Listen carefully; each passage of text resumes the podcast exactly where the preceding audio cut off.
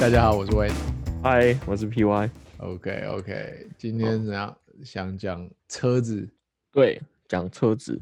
最最近我是看台股，嗯，就是有一点涨疯了。我们不要说哪几股好了，我们就先说那个电动车概念股，有够有够夸张的一直涨。啊，对，然后因为我又看中国的 Model Y 不是上上了吗？哦，对啊，新闻很大，这几天。超大的，然后我就在想说，台湾到底什么时候要上？嗯，因为因为它折价，就是以中国那边来说，人民币折完大概是一百五十五万台币嘛。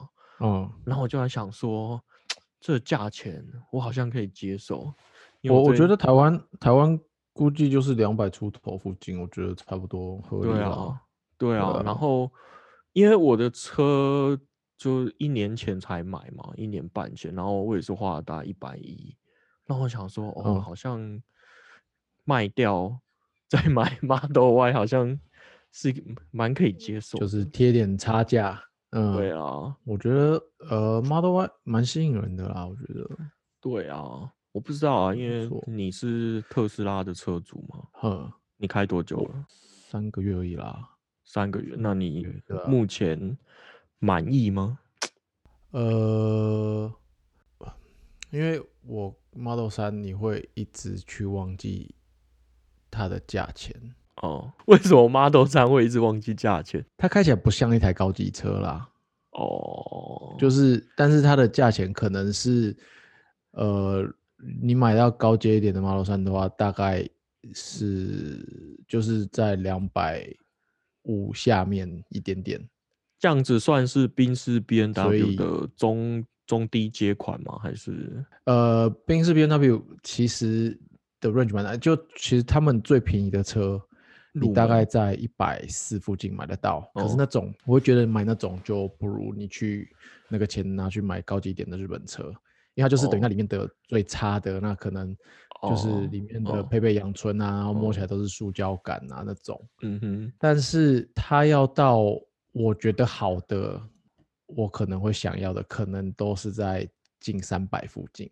哦，就是你想要的配所以它备规格很尴尬之类的。对它，它的它的价位就是比较，嗯，可能很多家长会讲说，啊，那个钱你去买双 B 啊，可是那个钱你哦买到的双 B，就就除了双 B 以外什么都不是。双 B 是不是选配的东西非常多？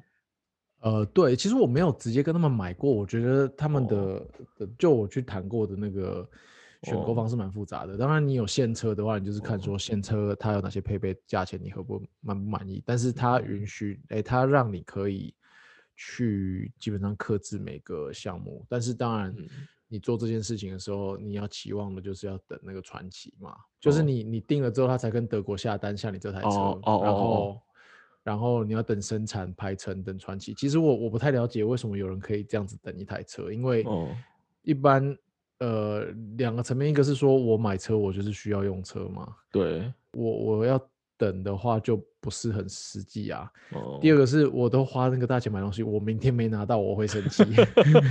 嗯，这跟我为什么不喜欢募资平台有也有一个关系，对，就原因啊，哦因为我就觉得这东西好像很好用，然后我花了钱，我可能要等半年以上，我马上就想拿到。对，是超烦，所以我我刚我刚刚才又买了一个东西，募资平台吗？什么东西？买了一套麻将。靠，有麻将有什么好募资的？它有什么功能？哎、它很酷，它上面的图案全部都是台湾刻字的、哎、哦有什么真奶啦，有什么、哦呃台北一零一啦。好，OK，那回到车子，呃，其实我觉得不应该把 Model 3考虑成高级车啦，只是说它的嗯价位在你拿来跟台湾一般车子比的话，它是相对高，哦，稍高，但是嗯。对，但是它其实在欧美算是也算是中低价位啦。哦，但是这个价钱，你说两百五在这边，你可能呃其他的考呃其他的对手大概是像 Lexus 啊，或是、嗯。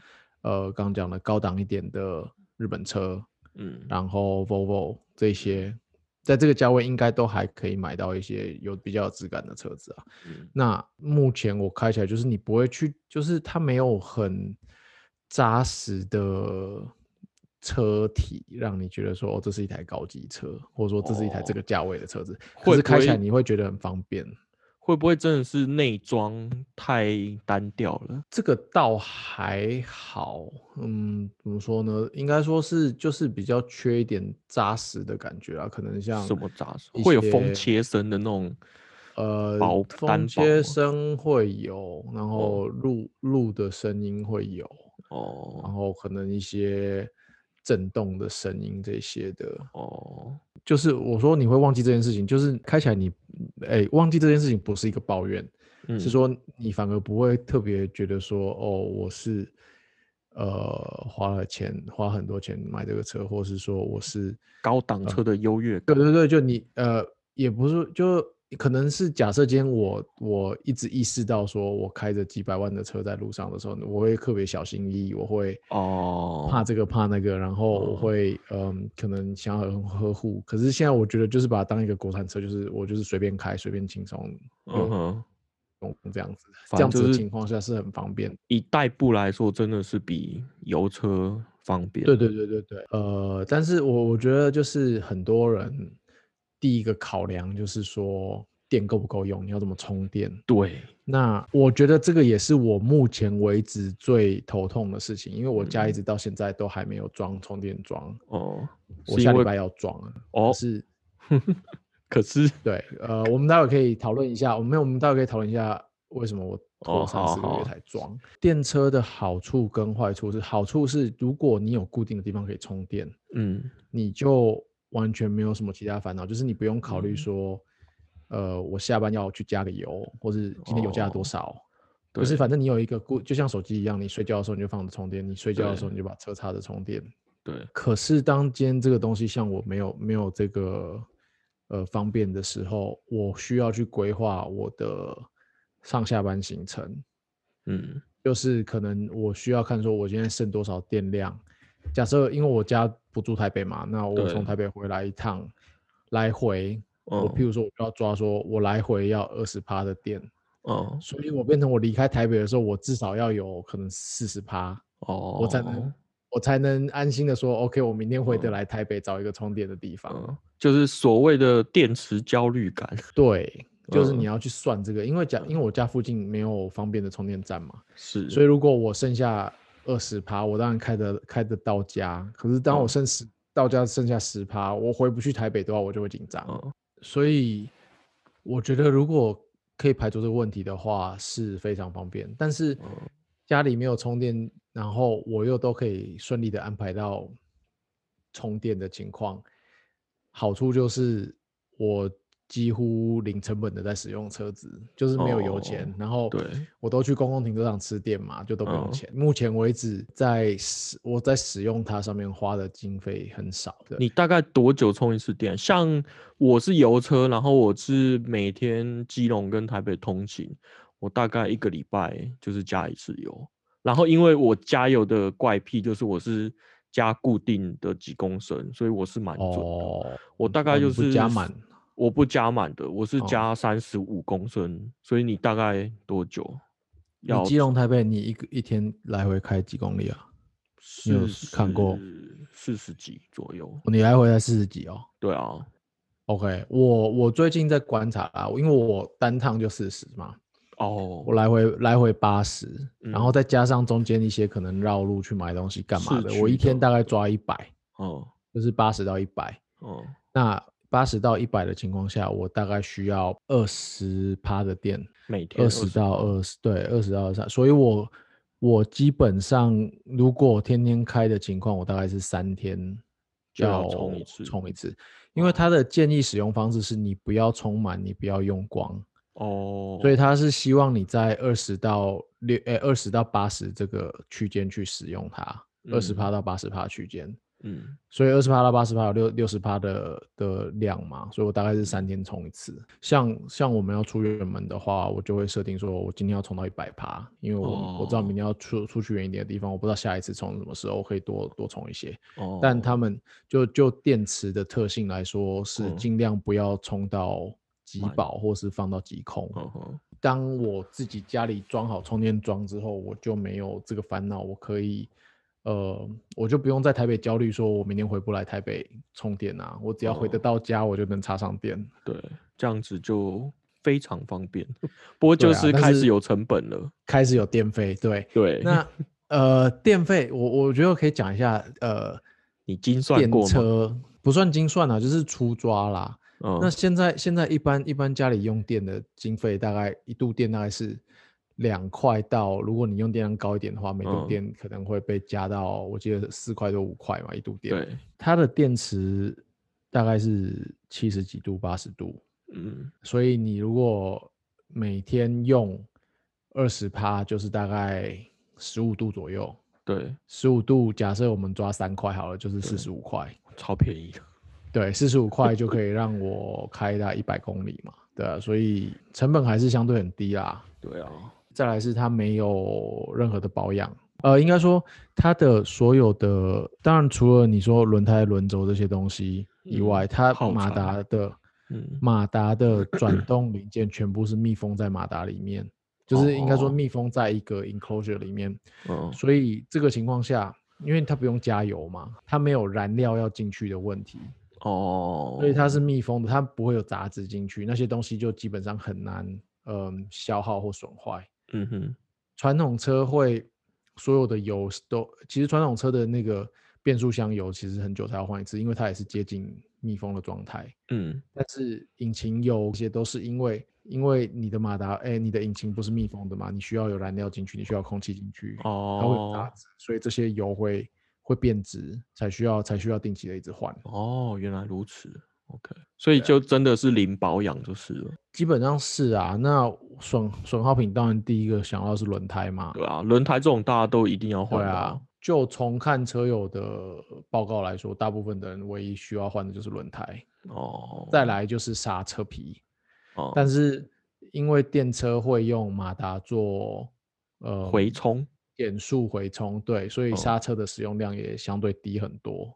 哦，所以也是可以撑比较久的事了。对对对，哦，哎，它的那轮胎跟刹车皮有特规吗？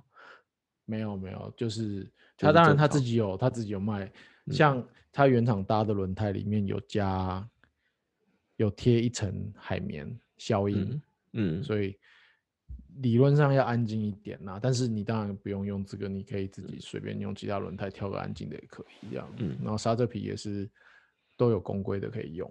嗯，哦好嗯，OK，所以真的是零保养，不错接。近啊，接近，对哦啊，就相对费用很低啦。那可是我觉得，除了这种每天的使用，像说电呃电量的焦虑啊，你要规划路线之外，我觉得比较麻烦的是，真的掉卡的时候，比油嗯车麻烦很多啦。就是譬如说，你油车没油了，你下哦车，你走路到加油站提两桶油过来，哦，灌进去，你至少可以再开一哦段。对，那你你这个车没，假设你开到没电了，嗯，你没有行动电源可以插上去。我我在网络上有看到一个超好笑的影片，就是呃有一个美好不知道是美国外国人好了，他就在路边看到有一台特斯拉就是顾路了，就掉卡了，嗯然后那个车主下来啊，他就想要救他嘛，然后那嗯个特、特斯拉车主就跟他说：“你有没有油？他要嗯加油。然后他说：“不嗯是啊，你这是充电的、啊，你为什么要一直跟我要油？”然后他就说：“嗯他就从他说没有，我要这台车一直都是充油的。嗯对，然后他就从他的行李箱打开，就后车厢啦，打开它，就是有一个发电机，发电机，嗯然后是加油的。然后他就说他一直是用那个发电机，然后拉特斯拉的充电线 去充他自己一台车，他从来没有去过超充站还是什么，所以你也可以买一台。我觉得那个不可行。我觉得那那样子下来的耗量应该是比你油车还油车好的油还贵。对啊，因为它发电率一定没有很好啊。对啊，就是呃，你能量用完掉下这件事情最麻烦，因为我看到这样子大家的解决方式就是叫拖车把你拖去充电站。哦我看，因为我看到很多的照片，就是有这种照片。哦哦，那再来就是其他问题掉下，当然最简单轮胎破掉这种换轮胎大家能做的事情之哦外，哦，你其他任何原因坏掉，你就是得回它原厂，它才有办法，才有人有能力哦修理。因为你不可能路边随便停一个修车行说，哦我不知道为什么车子怪怪的，你帮我看一下，绝对没有人会看。这我觉得跟 GoGoRo 有点像，就是有时候 GoGoRo 坏掉，我也我我第一次 GoGoRo 爆胎，就是压到钉子的时候，我也不敢去一般的机车行，嗯，对，因为我想说，嗯，这个就有点怕怕的，所以我还是硬撑到 GoGo 的专专卖店，然后他就说没有查，这个一般都可以修。对啊，其实 Tesla，哎，我不确定台湾有没有 Tesla 有一个叫做 Mobile Service。你看一些 YouTube 影片，他们有一些国外的人用 Mobile Service 超酷的，它就是一台大卡车开到你家，一打开里面就是整个车行都有，然后它就是现场帮你嗯做、嗯做维修这样子。嗯，对啊，所以我觉得他们在至少在国外这个后勤这一块做这个蛮酷的啦，因为哦就因为这个车的特性嘛，你有可能有些人附近就是没有 Tesla 的维修中心可以去。我是有在看二手特斯拉的二手市场，但是就是会有点怕怕，就是电池的部分。但嗯我其实有看到他们都会说电池是有什么几万公里或几年的保固。那你那时候他有特别跟你介绍这个吗？电池的保固？就是它他们的保护方式就是说，就是你说的那个年份或里程数之内，它哦保障你电池的充电量是可以维持在新车的，我记得没错是百分之八十以上。其实跟哦 Apple 对对手机跟电脑的保护的算法是一样的啦。哦，就说它如果检测在时间内或里程数内，它去检测你的电池，发现它 hold 不住电量了，hold 的电量不够，它就是帮你换电池。另外一个就是以如果是针对 Tesla 电池来说啦，最近比较热门的几个 topic，还有一个是说它去年九月、十月开始收电费，哦在那之前你去用 Tesla 的超充站是完全免费的。哦，超充站的使用心得是什么？超充站的使用心得哦，就它到底多快？这样讲，你在家里充好了，哦，哦如果我们用刚讲里程数来算，在家里充一个小时，大概可以充三十到四十公里的电量。嗯超充站的话，看你去，它有分不同版本的超充站。超充站还有是分哦对，现在最新的应该是 V 三吧，我没记错的话，我没有我没有特嗯别去、嗯去研究这个。但是像在台大那边那一站就特别快，台大那边我看过，呃，一小时冲到七百公里的样子。哇然后对，然后如果是有人同时跟你 share 的话，我记得我前天去看，一小时大概是五百公里。哦这数字我要确认一下啦，但是哦至少前天看是大概五百，就是嗯我我那天刚好有拍个照片。那你你一小时五百公里，等于是你的车子里程大概是四百多公里嘛，所以不用一个小时就会完全就有机会从零充满了。哦哦，对，这边我那天拍的照片是，呃，它每小时充八十度电，哦然后就是五百二十二公里，哦它以它上面写法啦。哦那我刚刚讲它车子电池大概是七十几度嘛，所以一个小时可以充嘛。对啊，嗯那那去超充站会很多人吗？呃，这就是他现在开始收费间接解决的一个问题。哦他他其实一开始超充站的用意就是说给需要的人去用啊，不是让让你每天晚上睡觉，哎，回家前去那边补一些电的的这种做法。对，超充站有两个收费，一个是说你每度电收多少钱，嗯那像刚刚，哎，目前目前每个站它它会不停，呃，应该说它会常态性的去更新每个站的每个时间的收费，嗯来做 load balancing。，OK，就是热门时间比较贵一点。热门时间贵一点，热门的站贵一点，哦然后大概是七块到九块。哦那刚刚讲说你家里用电大概是两块到五块嘛，所以基本上是两三倍的价钱，但是你需要的时候你就是得付这个钱。哦那我算下来七块到九块的充电经费的话，大概算起来还是比油车加油便宜嗯一半一半左右。哦，真的哦嗯，对，但是就就已经算蛮贵。那超充站有收另外一个费用是比较恐怖的，就是它有一个超时费用。那啊 超时费用是什么？就是呃，你今天假设说你你想你设定你要充到百分之八，充到八十趴，哦然后你车子去停在超充那你就充电。哦当你充到八十趴满电之后，然后在五分钟之内你没有拔掉离开，哦，它就开始收超时费。那超时费一分钟三十块，靠，一分钟一分计费，我对，靠，所以它就是它的用意还是就是说要让翻桌率提高啦，就是大家不要每次站在那个位置。所以基本上去超充站你都会坐在车子里面吗？你几乎没有办法、啊，就是比如说呃出去喝个咖啡之类的。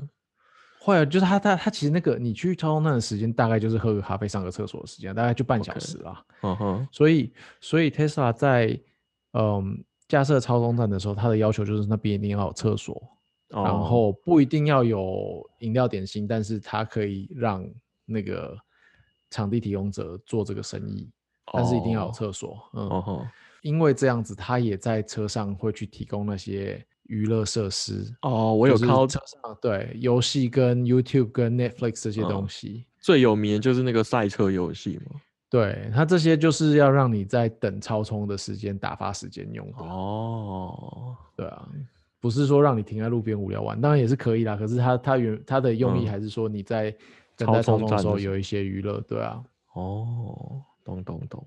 嗯，这这设计真的蛮贴心。我本来没有想说他设计这些游戏到底是要干嘛。就有本来会觉得说有点就是脱炫 炫脱耀用炫，对对对对，炫技啦对，就是炫说啊，我们软体工程师很强啊，你看可以方向盘整合他们的对啊平板，因为我就觉得这功能很鸡肋，因为你没有人会在那边玩，对，而且你的方向盘跟你的荧幕不是一个很很舒适的角度打电动，嗯，嗯对啊，它也可以插摇杆啊，而且它上上礼拜的更新还提供了新的游戏，所以我觉得还蛮酷的。哦，对啊那你对它软体升级有感吗？因为应该说，一般的油车软体升级顶多就是更新图资而已。一般油车软体升级能看到的东西比较少，就是 UI 上，就是或者说 UX 跟互使用者有互动了。一般油车做升级，除了你刚刚讲的像图资，或者有少有些会升级他们的 entertainment 系统。哦就你如果说是整合性高一点的车子，像双 B 那些的，哦啊，另外最常一般油车需要升级，大部分是供油或者是引擎控制这一方面的嗯的嗯软体。那这个对使用者来说可能是身体上有感觉，但是操作上不会有感觉的东西。嗯哼，呃，Tesla 的升级，它几乎两三个礼拜就升一次，但啊是这么快哦？对，但是但是常常是无感的，你会看到它它会发 release note，然后会在荧幕上打出来。哦吼那它可能就会说增加哎、什么提升蓝牙连线的 performance 哦之类的，哦这种就蛮无感的啦。OK 那上个月底，十二月底其实做了一版很大升级，是整个 UI 的图全都改掉，layout 全都改了，哦，包含车子呈现，包含呃所有 icon 的 placement，它都哦换掉。哦那这一版我觉得其实改的蛮有质感的，就是之前的，就就我个人蛮喜欢新版本的长相啦，哦，就主要是长相变化。那他们是，嗯，还哦还有他还有加了新的游戏，嗯然后加了一些无聊的东西，就是可以放屁声车子外。你知道它有一个放屁的？我知道，对我就是有看到那个新闻。哦。之前之前放屁是你可以在车上四四个角落的声音，就是谁坐哪个位置，你选出那个位置放屁。对，现在是可以把屁声放到车子外面，真的假的？它车子有对外的喇叭，然它对外喇叭用途是 要干嘛？原本是像说你在倒车的时候，它会发声音，就是哦，因为它太安静了。对对对对，就是它的对外喇叭是做这个用途。嗯，那它现在对外喇叭除了可以嗯 on demand 放屁之外，还可以把你车上的音乐播到外面，我然靠，就是你在露营的时候可以当哦巨大的蓝牙喇叭，哎，这好棒哦！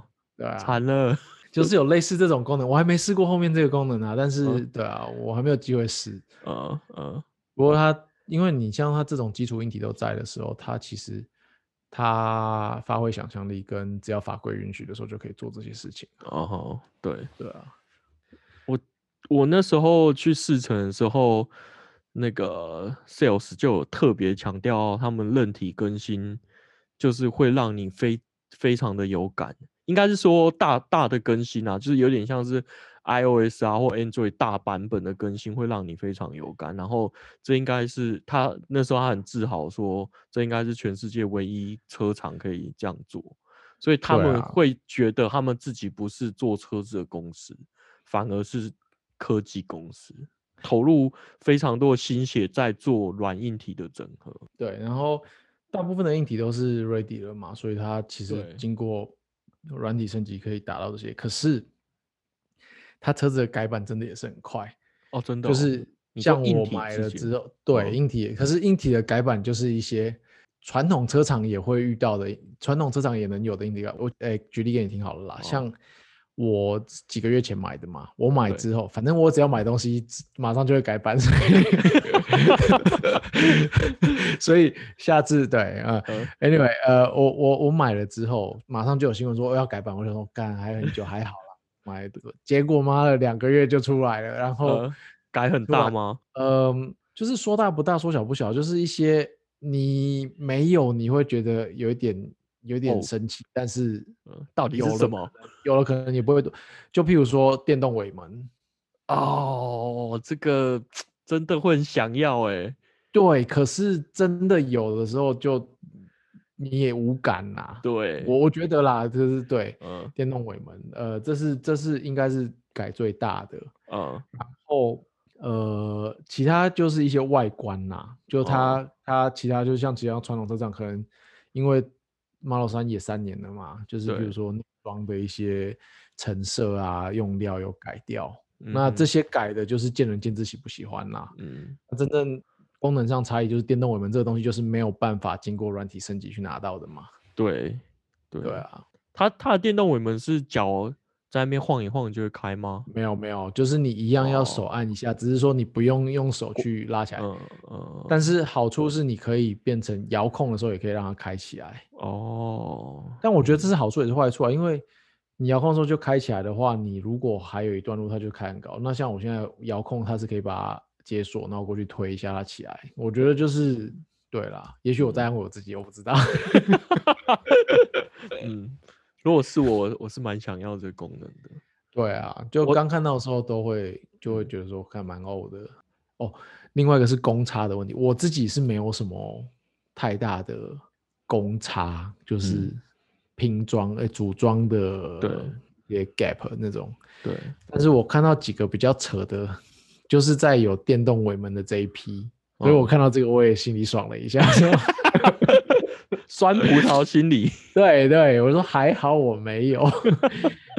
有几个比较扯是它尾门的安装，我觉得可能是因为多了那个电动的支撑棒的时候，那些安装的功能还工人嗯还没有熟悉，对，还没有熟悉，或是还没有拿捏到需要的力道，嗯，所以它尾门很多都装不好，就是不是那种盖起来的时候，它是整个浮在车子上，就有一个超大的 gap。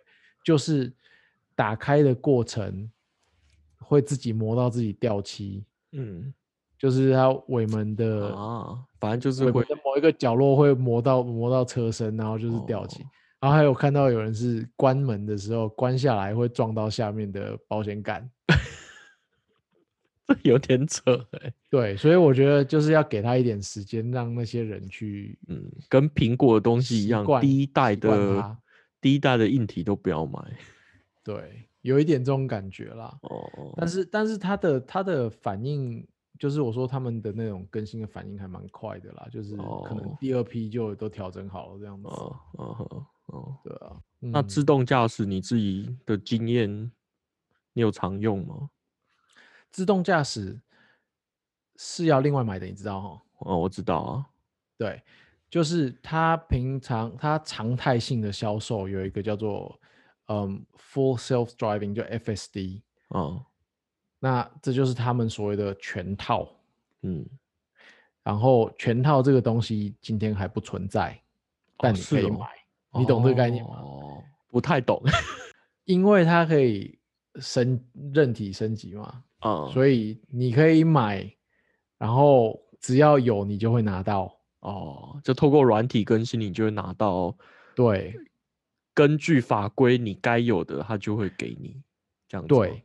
嗯，对，那这个东西他们还没有做出来，他已经在卖了。啊，这么聪明，然后。对，然后它其实是渐进式的在提供，应该嗯。说它有列一个 feature list，嗯。然后它就会假设有二十样好了，嗯。他会写说终极目标是有这二十个 feature，嗯，那现在做到第五个，我就给你到第五个。哦，对，然懂。后可能里面的假设我我们这样讲好了，它有一到二十，嗯。那可能一二三是所有的车都免费有的，嗯。四到二十是你有买这套东西价才能才能见陆陆续拿到的。嗯。但是它有时候呢又会出一个半套让你买，但这个半套通常是 limited time only。像啊去年九月他就出过一次半套，那半套可能就是会让你拿到四到十这样子好了。，OK，所以很多人会觉得说，我只要半套就够用了，在那个时候就会花半套的钱去买半套，他就可以拿到哦四到十。现在在台湾，你能拿到的最多就是那个半套嗯的内容，嗯所以大家就会讲说，不要买全套，有半套的时候赶快买半套。你嗯说的是说它半套卖的时间点就是随机的，它对，它有点像是呃季优节限呃量，季对季节限量，季节限量，嗯期间限定啦。啊，对对对对，期间限定，，对，期间限定。所以他他去年推出的时候，就一堆人冲去买，因为他们就觉得说，我买这个跟买全套，我在台湾买这个东西跟买全套是一样的意思。哦，那他们抓的点是说，全套后面那个十样东西，我嗯不确定是不是十啊，但我随便讲，他们说后面那些半套以上的部分，目前第一个还没做出来，第二个是做出来之后，台湾也不见得能用，台湾能用，你也不见得敢用。那这后面这一套，后面这个十样超过半套的东西呢，主要是说让你在市区里面可以完全自动驾驶。哦，所以你知道为什么他们会有这个论点呢？就是你在台湾，第一个法规要通过，不知道什么时候；第二个是台湾的市区太强，除非今天他们就是派一组人来这里看这些摩托车在那边飞，不然我，觉得 他们很难了解这种。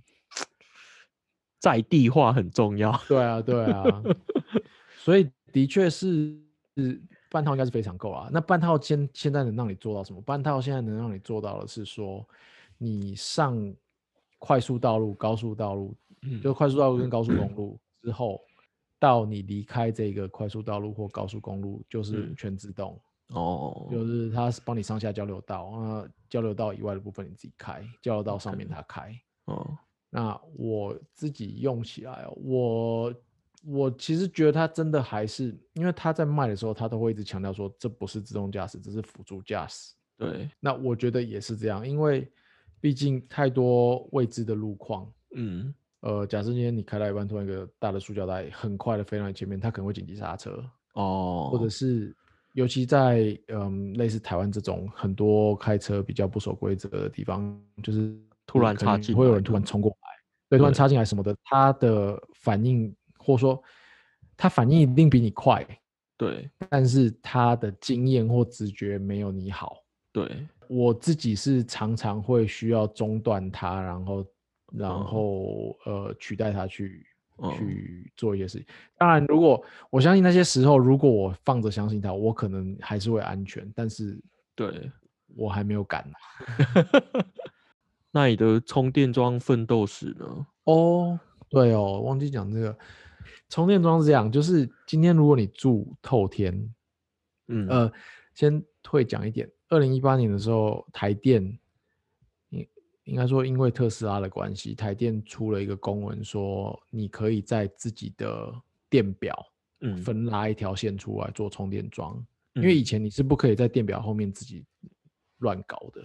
嗯那现在是允许你拉一个做充电设备。嗯那呃，如果你是透天，或者说你住一楼，就是公寓啦，嗯。你你就是叫个水电来，然后拉出来，然后用上够安全的保险丝、安全的电路，你的充电桩就就好了，就这样子。对，那可是像我们住大住住大楼，然后停车场是公共社，嗯，就算就算车位是你的，你还是中间的道路那些都还是公社，就是管委会管的。然后你的你拉的电线要经过那些，就要管委会同意。对，然后呃，管委会或者说大楼很多老人，他们就会觉得说家里会爆炸，家里有电动车会爆炸，他会嗯偷用我的电。几个疑虑啦，一个比较肤浅，就是说，那他是不是用大楼的电啊？对这个是应该是大家在帮他养。大家最大的对，可是刚讲了，它其实是从我自己的电表拉的，嗯，所以这不是一个问题，因为电表对计费是我自己的。对，那第二个是说，他们就会觉得说会爆炸，嗯嗯，会失火啦，就是。嗯怕电线这些失火什么的。可是其实这个，你只要你的安装师傅或厂商他是有足够知识跟经验跟技能的，这不是一个问题，因为一定至少都是上保险丝，然后使用对的电线这样子。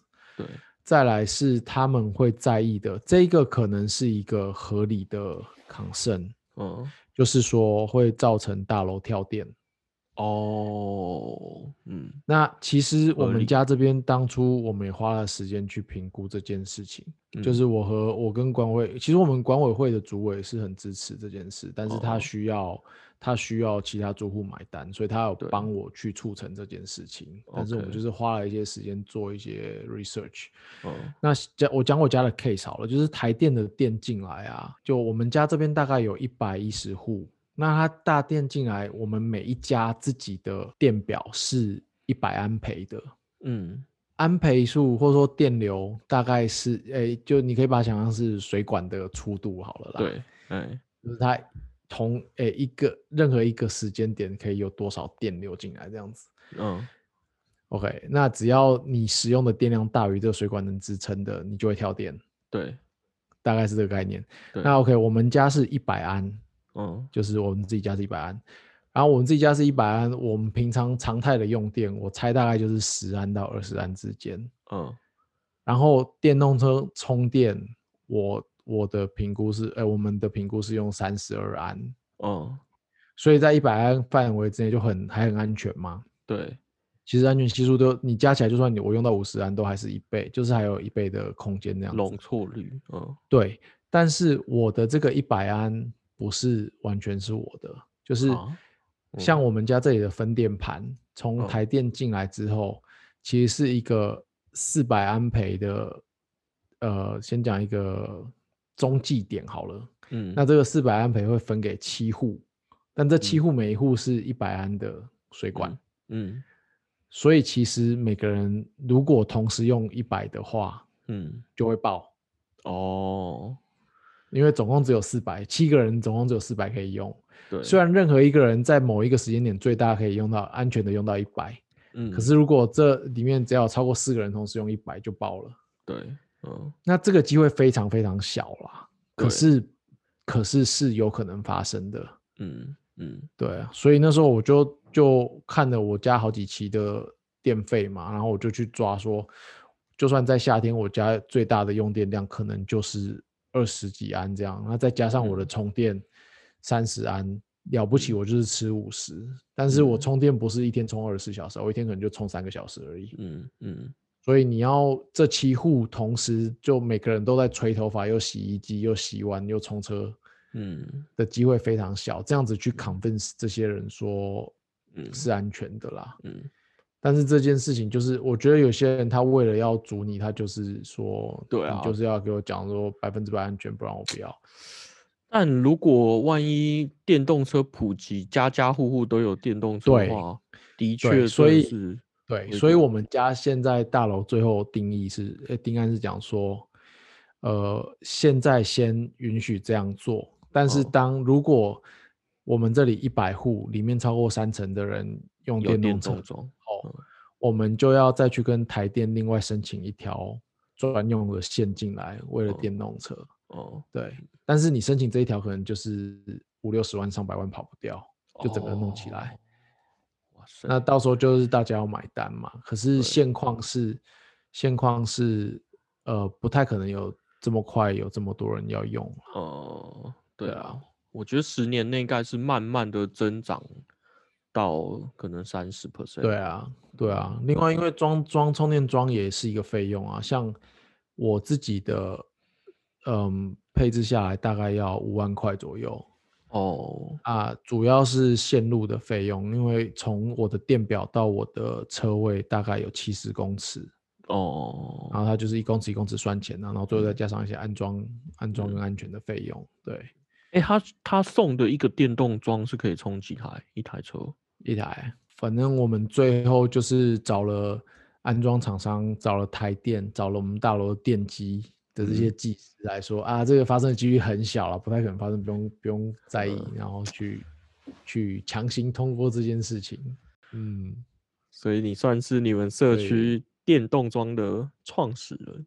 对啊，然后已经两三次在地下停车场下车，或者说遇到人的时候，就很难问说，哎、那要怎么装啊？要多少钱啊？我觉得其实大家对这个东西是有兴趣，然后哦，应该是、你是说有其他嗯住户有问你就是了？对对对对，就是他们就是感觉说想换电动车，但是会有就是对还是有一些疑虑的这种，呃，所以我觉得会其实现在潜在有意愿要换的人非常多。对啊，像我就很嗯想啊，对啊，对啊，我觉得你家也合适啊。嗯冲了 冲啊！记得用我的用我的推荐码哦。，OK OK，我们这一集的连接要付，这一集的连接要付推荐码。没问题，放一下，看看你可以超充到什么时候。对，OK，好了，嗯，差不多好电动啊车就这样啦。对啊。哎，我有看那个《新世纪》第二季，好像要上了、哎，哎，这么快吗？应该是我们看看的时候，它已经出一阵子了。然后我,、前几天看到预告，可是我不知道 Netflix 什么会时候要上。是不是？对，因为我已经看到，就是官方在他们的 YouTube 频道有放预告片了。我还蛮期待的，蛮好对啊，你怎么没有去买漫画？感觉是一个比较没有那么头尾的故事，就没有那么紧张，想看完。哦哦，我的哦鬼灭后面两集还没买嘞，我那一天有认真查一下，好像也没有哎、就是 Google 只有日文有出而已，是不是？对，就是 Google Play 上面的那个电子书，好像也是到二十。你说你是二十还有我到二十一，对我记我记得我有特地查二十二集，好像还是没有对啊，好像还没看到有。就不知道在拖什么。哎，不过我那天看到有一本《鬼灭之刃》的书，我觉得它有点喇叭哎、就是 就是他那一本书在分析谁到底会死，跟都画完了，干嘛？对啊，然后我就就想说，都画完了，你有什么好分析谁到底会死？我想哦这一本书真的是蹭热度的。对，真的是蹭热度。好啦，好，今天就这样了。嗯，拜拜。好，拜啦。